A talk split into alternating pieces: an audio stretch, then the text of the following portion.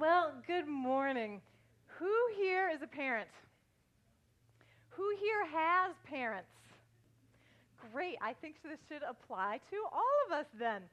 I want to start this morning with something a little different. I'm going to start with a story. This comes from the Christian uh, psychologist, uh, therapist David Benner, his book, Surrender to Love. Amanda was 15 when she was referred to me after a serious suicide attempt.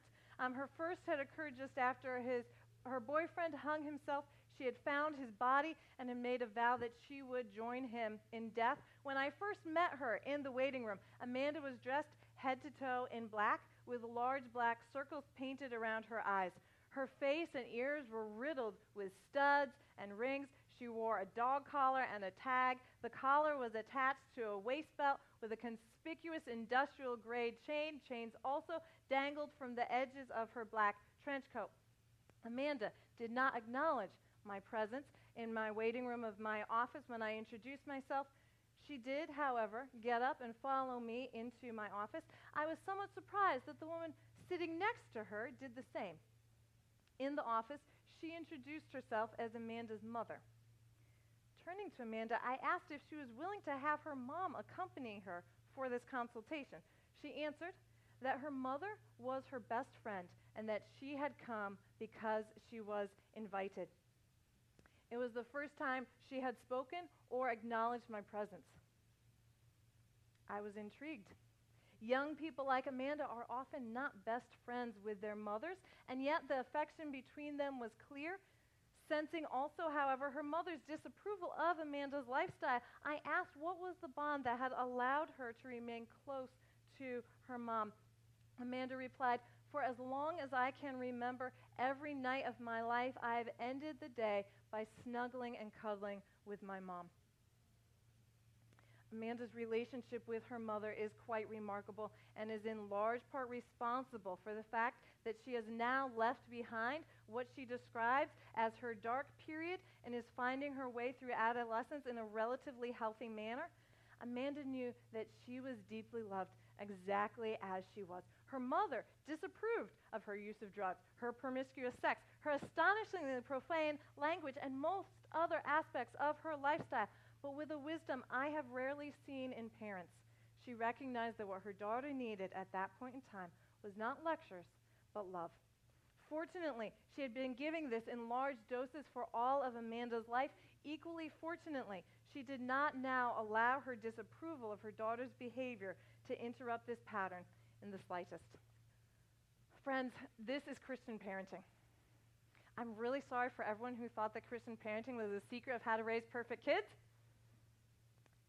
This is Christian parenting. It is the anointing to love as Jesus did. And there are many techniques, strategies, good ideas, godly ideas, wisdom. But Christian parenting is love. There are many people with zero faith who raise excellent kids, are excellent parents. We want to learn and grow from what they do. I will take all of the advice, I will take all the strategies and techniques I can. But if we want Christian parenting, if we want spiritual parenting, this is it. It's the anointing to love as Jesus did through it all, through good and bad. When our kids behave well and when they do not, a strong love that guides us through life, that, that points us to hope and to thriving, that empowers us to be better, not stamps us down when we aren't.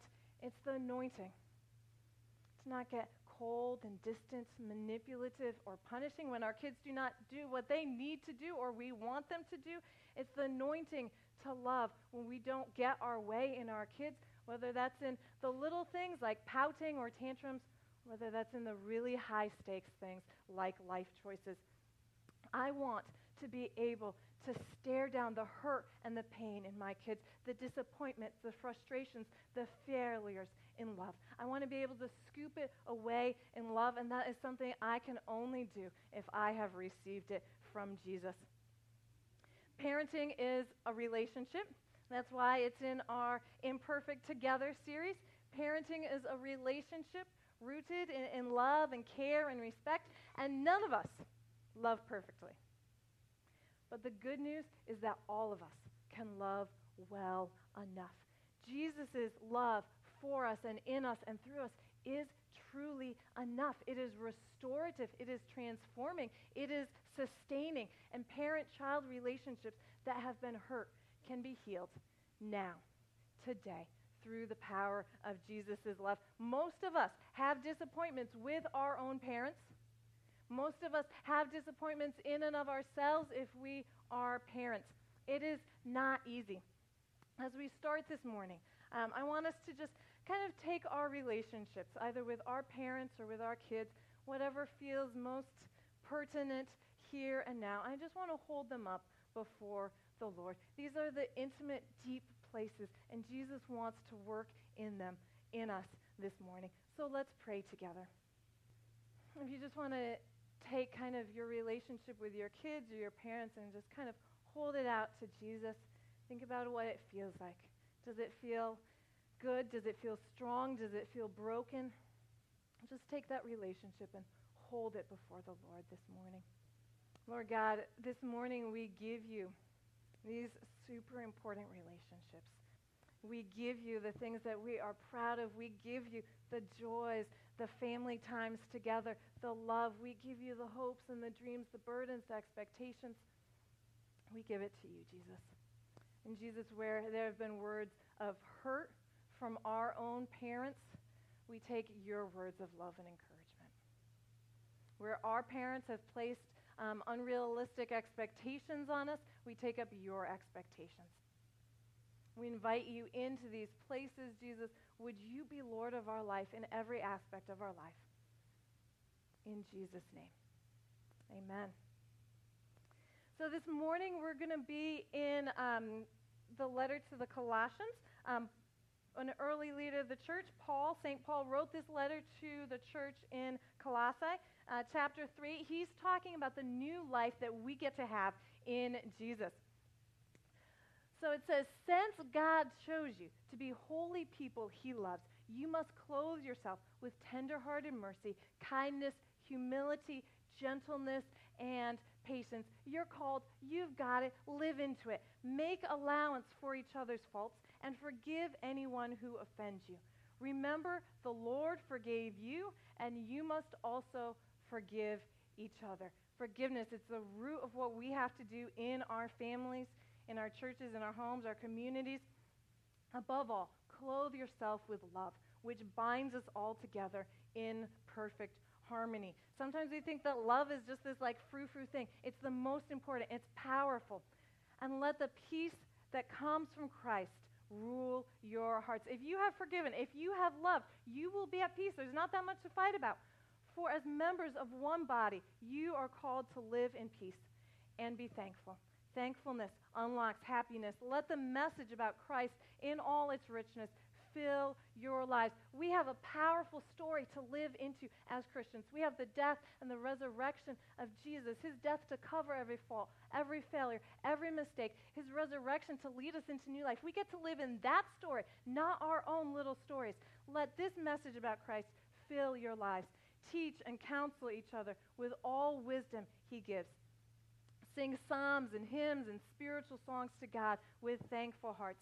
And whatever you do or say, whether you're doing laundry, driving, paying bills, watching a movie, whatever you do or say, do it as a representative of the Lord Jesus, giving thanks through him to God the Father.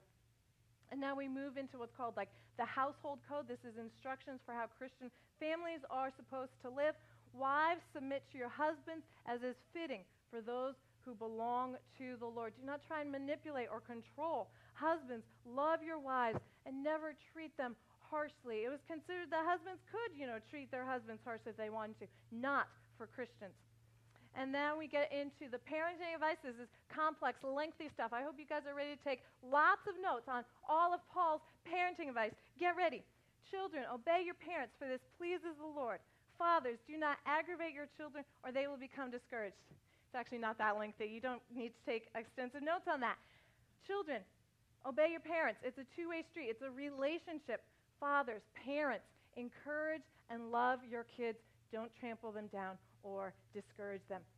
in this passage, we are told to live into the gospel, to let Jesus transform us, to let his work, his death and resurrection work its effect in us, to let Jesus produce love and peace and joy. And this is worked out not here, not in the church, but in our homes. How we treat each other, how we bear with one another, forgive each other, love, and encourage.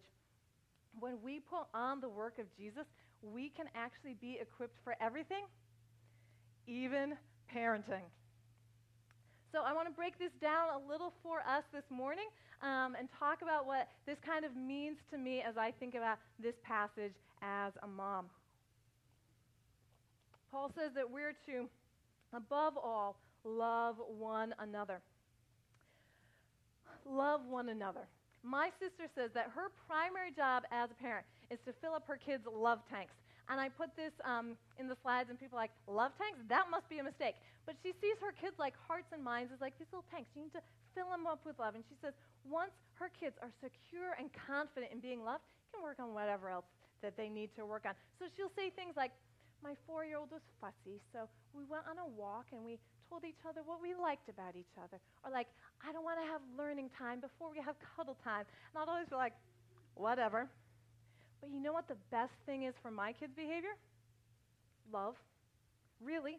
I mean, my, our kids behave badly, quote unquote. I don't think they're like behaving badly. They just don't need to, to like know how to get their needs met, right? They don't say like, I'm going to be bad, I'm going to scream. They say, I feel ignored. I'm going to scream. You know, you want, so you grab, right? You know, our job is to discipline as our loving Heavenly Father disciplines, to lead into life. Frankly, this is easier for me if it's, um, if it's a big problem that does not happen very often. It is harder for me when it's the little day to day, ordinary, normal annoyances that I think we've dealt with 50 times before. My preferred home life would be if my kids acted perfectly, like all the time. And then maybe once a week, there's this big blowout. Then you know, like, this is it. This is the moment. Like, I'm ready. I got my fork and knife. I can dive in. This is the big moment of emotions and, and character. That's not how it works. It's played out in just the little ordinary day to day things. Um, Shelly Harding gave me great parenting advice. I asked her like a year ago, I'm like, Shelly, kick it to me straight. What's like your top parenting advice? And she says, um, she's like, find out what your kids' love language is and give them lots of it. Maybe it's like physical touch and hugs and cuddling or words of affirmation and encouragement or quality time. Like, find out what their love language is and give them lots of it. So, for my 10 year old, I think it's fun. She loves to have fun. So, like, I'll like Google kid jokes and save them to my Pinterest page. We um, play lots of games, lots of games of Uno. Um, I've had more dance parties in my in like one month than I have in my entire life. It's just like put on music and, and dance in the living room. But it's fun. And it makes my life better, right? Find out what their love language is and then just give them lots of it. And it's been fun for me.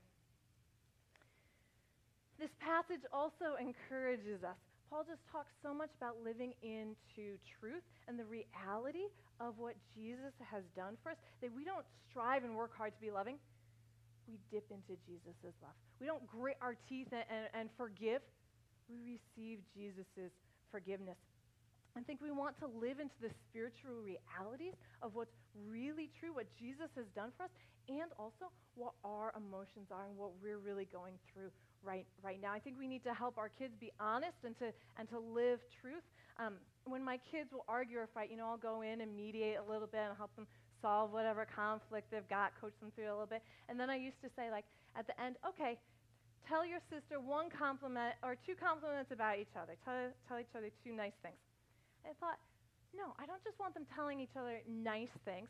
So now I say, tell remember or, or tell your sister two true things about herself. Because I don't want them like placating the other person with, with a nice compliment. I want them restoring their hearts with truth, with the reality about who the other person is. And I need to do this for myself right? If my kids are behaving a cer- certain way, I need to remind myself about the truth of them. You know, if I'm in a disagreement with my husband, it's fine for me to think he's wrong about this issue. It's when I start to think he's wrong about all issues, right? I need to remind myself about the truth. That never happens, ever. Um, I need to remind myself of the truth and live into the truth. Uh, speaking of living in the truth, you know what's really true, guys? how good God is, how well He has made each and every one of us, and how perfectly He has redeemed us. That's what's really true. I want, as a parent, to live into that truth. Our kids' good qualities are the best places to parent from. Our kids' good qualities are sweet places to make our home as parents. My 10 year old likes to have fun. That's wonderful. That's great. I want to live into that gifting, encourage it, build on that. I want to camp out right there. You know, my 10 year old, she's compassionate. She's compassionate to animals. She, um, she found this little firefly, cute little thing, and it's fun to take fireflies home and put them in a jar, except they're little and delicate, right? And um, I'm noticing that this uh, firefly is not moving. And um, I'm wanting to smooth over problems. You know, no problems. We'll just, there's a problem, we'll go in the opposite direction. So I say, honey, you know what that firefly would like? He would really love to fly away. How about you just give him a little toss and, and off he goes, problem solved. And so she gives a little toss. I mean, it just ends up straight on the ground. I'm like, there we go, problem solved. He flew away. She says, Mom, he did not fly, he flopped but she's really compassionate. And I want to go in that direction with her to build on her strengths, not to try to just cover them over swim upstream on that. She notices beauty, she notices sunsets. I've seen so many more sunsets because she notices and appreciates these things. I love how my five year old is proud of herself for doing well. We'll go to the grocery store, and you know, sometimes when we're doing things, if she does things well, she listens. I'll, uh, I'll draw a little heart or star on her hand. Um, if I don't have a marker, sometimes I'll use a lipstick, and then she'll be like, ooh, lipstick, and she'll take her hand and smear all over her face, like, I get lipstick out of this deal. Um, but she'd done a really good job in the grocery store, so we're in the checkout line, and I kneel down, like, thank you so much for helping me, thank you so much for listening to me. I draw a, a star on her hand, and then I'll get her a little, like, seltzer water as a reward. Like, and here's your fruit seltzer water. Good job. Thank you. And she says, Woohoo! I did a good job, and this is my trophy holding up her seltzer water. She's just like so proud of herself for doing well. Those are the sweet places. I really just want to camp out there and live life there. But I think the best parenting advice that this passage just really speaks to my heart um, is that I am called. I am chosen and loved by the Most High God. I am blessed, forgiven, and healed. That it is about me and Jesus, that I'm responsible to Jesus. I am not responsible for the results. Jesus said, uh, Matthew 6, seek the kingdom of God above all else and live righteously, and he will give you everything you need. So don't worry about tomorrow for tomorrow will bring its own worries. That's true. Today's trouble is enough for today. Live in the present. What are we as parents really responsible for? We are not responsible for all our kids' life choices. We are not responsible for their intelligence, success, popularity, or looks. We are not responsible for making them happy all the time. We are not responsible for them getting their dream job by age 22. If they ever get a dream job, that's great. Parenting is a relationship, and we're responsible for that relationship, not the results. We can't make our kids who we want them to be. We cannot make them talkative or funny or introspective or serious minded, but we can make a good relationship. I think it seems easier sometimes to just sign our kids up for an extracurricular, pile their butts into the car. You know, that's easier than actually sometimes really fostering relationship, looking them in the eye, understanding where they're coming from. But we have a requirement to love our kids in healthy ways. We do not have a requirement to make them successful, to make them right, or to even make them good Christians. Amanda Smith helped me to uh, articulate this well. We were at a Starbucks a little while ago, and um, she's like, you know, when your kids are young, you can physically force them to do things. You can take them and sit them one place or another, remove those scissors straight from their hands, you know, till maybe five or six. Got a muscular three year old, it might end a little earlier. Um, but after that, all you've got to go on is relationship. Like the carrot stick method works well for a while. Reward or consequence. And we'll do this, you know. We'll go to someplace new. If it's kind of overwhelming, we'll sit in the car and be like, okay, guys, if you do this, this, or this, we'll get you french fries. If you scream and run away, there'll be this, this consequence, whatever. And it works well. It's effective.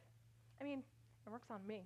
I will do what I need to do to get a reward and not a consequence. I will work hard for an ice cream date rather than lose my TV privileges. It works, it's effective. But ultimately, long term, I don't want to control my kids, and I don't want my kids to be controlled. Relationship is the only healthy, long term means of influence. All of us can have good relationships with our kids. All of us can. Sooner or later, love wins all of us can have good relationships with our kids. Relationship is achievable. Results, control, uh, effect is not always achievable. Ah, so, so what about what about me as a parent? What about what about when I do not feel like doing this?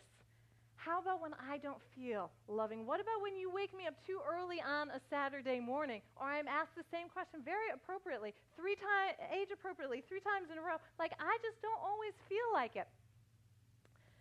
I think negative emotions are normal and natural, and I actually need to pay attention to my frustration, pay attention to my anger or impatience. I think of negative emotions like physical pain. They're signs that tell us something. When your body is in pain, you know, like, I can't lift that much weight. That food isn't good for me, whatever it is. But when it comes to life, so many of us don't pay attention to the signs. If we put our hand on a hot burner, our hand starts to burn. We move our hand. But when it comes to life, we don't make changes. We put our hand on the burner and we say, Of course, my hand is burning. It is on a hot burner. Of course, I am frustrated. I have young kids.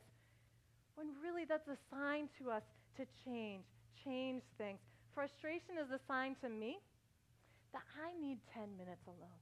I am a busy person, but I can find 10 minutes alone to recoup, to, to reset. Anger's a sign that we've got some inner work to do, that we need to set better boundaries with our kids, maybe get counseling or therapy. I have been through counseling. My family is a big fan of therapy. We are on board with that. We support that, right? Um, Impatience for me is a sign that I need to make some better buffers in my life. I need to give our schedule 10 more minutes so that when we lose shoes right before we're about to go out the door, like, I don't have to be impatient about it. I need more, more buffer in my life. We need to listen to our negative emotions and to act on them. Stephen and I have had plenty of negative emotions in our parenting. I think that's fair to say. You know, we have experienced this. Um, and when it comes down to it, we always say, how can we make it better? I have never told Stephen that I am struggling or, or, or tired. And he's like, well, welcome to motherhood. Deal with it. That would be wrong. We say, let's make it better. What can we change? What can we fix to make it better? But we don't always make it better in time. Parenting includes failure. All of us will fail as parents. And when we mess up, I think we just have to own it and allow it to be a bridge to better relationship. Um, Melissa Leffingwell was the mentor mom at our MOPS table. Hi, Dave. And um, she was really helpful to us, um, really encouraging all the young moms at her table to really be open and honest about our emotions. So it's a, group that meets here on Tuesday mornings, mothers of preschoolers. And, um, you know, someone would say, I'm just so tired. She's like, well, tell your kids you know, you feel frustrated, tell your kids, be open and honest about your emotions. Model, you know, emotional availability and honesty and communication.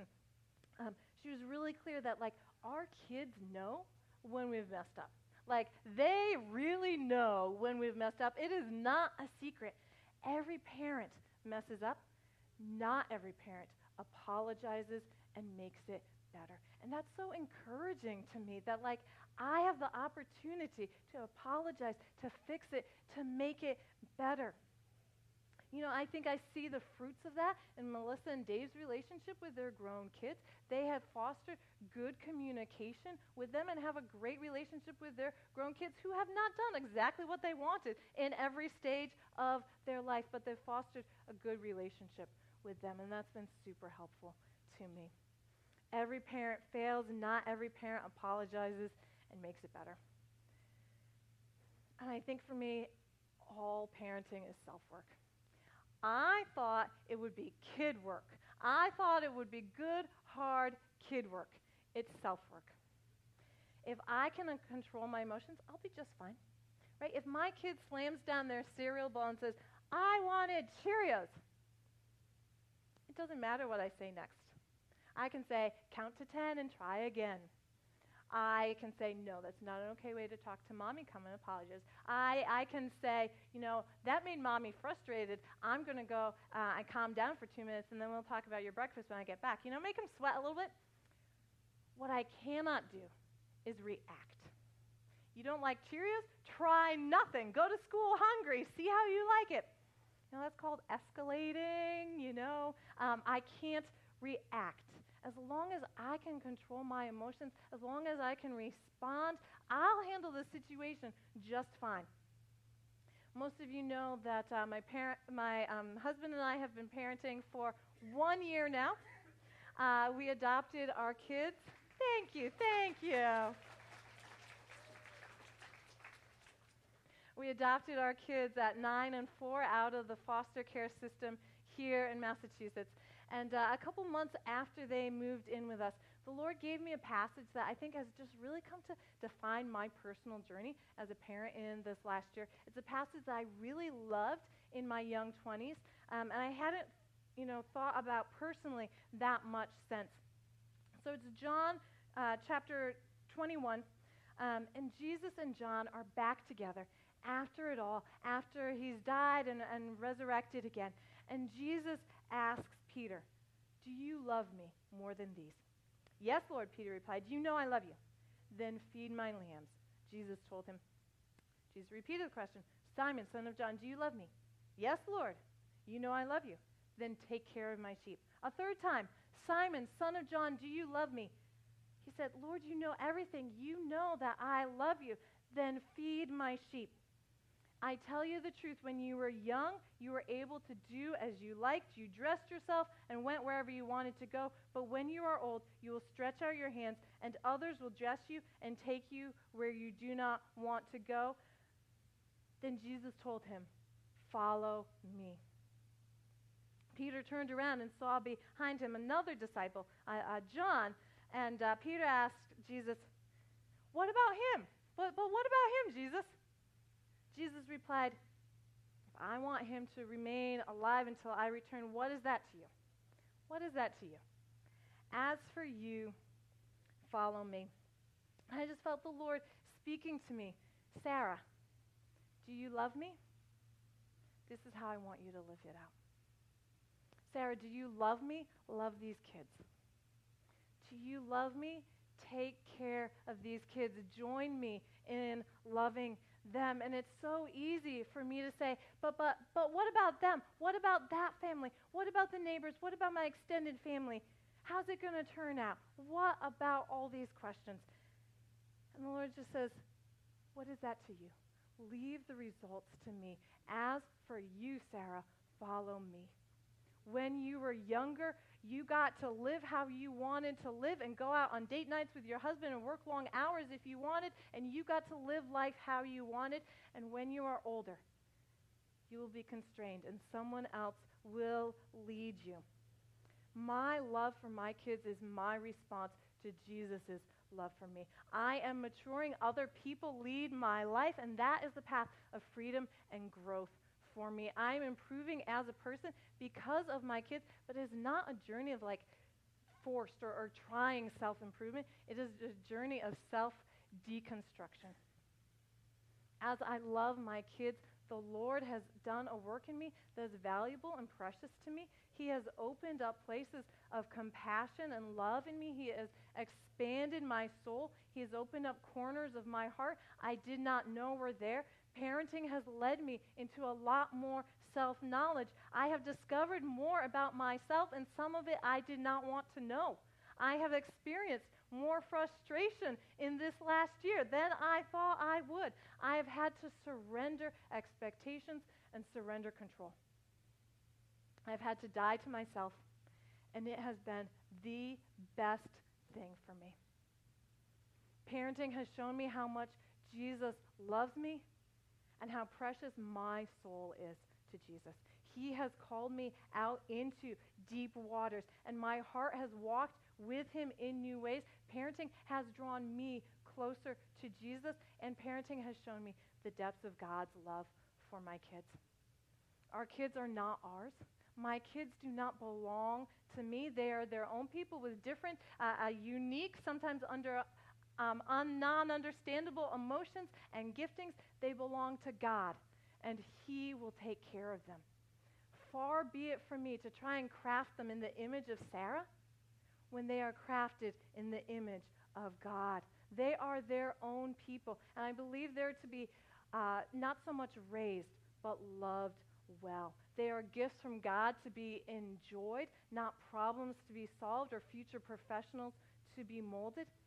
And as I receive God's grace for me, as I receive God's love for me, I'm reminded of this, not just for myself, but in my relationship with my own parents. That God's grace covers it all. That truly love is more powerful than we believe or give it credit for most times. That truth does work transformation, that forgiveness will heal, and that through it all, Jesus delights in me. He loves me. He loves my kids. He loves my parents, my mom, my dad, whatever our relationship may be like. And Jesus loves me and delights in me through it all. Let's stand together. Um, we're going to move into a time of worship if the uh, worship team wants to come on back up. And as we move into a time of worship, I just want to, us to give it to the Lord, knowing that His love for us is sufficient. It is enough. We can say that so lightly and, yeah, yeah, yeah, love people. But truly, Jesus' love is enough. And Jesus' love is effective and transforming. Let's pray together. Jesus, we thank you that we have a heavenly Father to call on that we do not do life on our own, that we do not parent or live in families on our own, but we have an advocate and a helper. One who has walked through every hard place, through every tough situation, through every tough circumstance with us, and who has power to heal and to save. We welcome you to come and work in our hearts this morning. Would you just kindle up love in us? Kindle up love in us um, for you, Jesus. Let us receive your love. Kindle up love in us for ourselves, grace and compassion for ourselves. We are your chosen, your beloved. You delight in us. Far be it from us to scorn ourselves, who you love so deeply. Kindle up love in us for those around us, our family members We receive from you this morning, Jesus. Amen.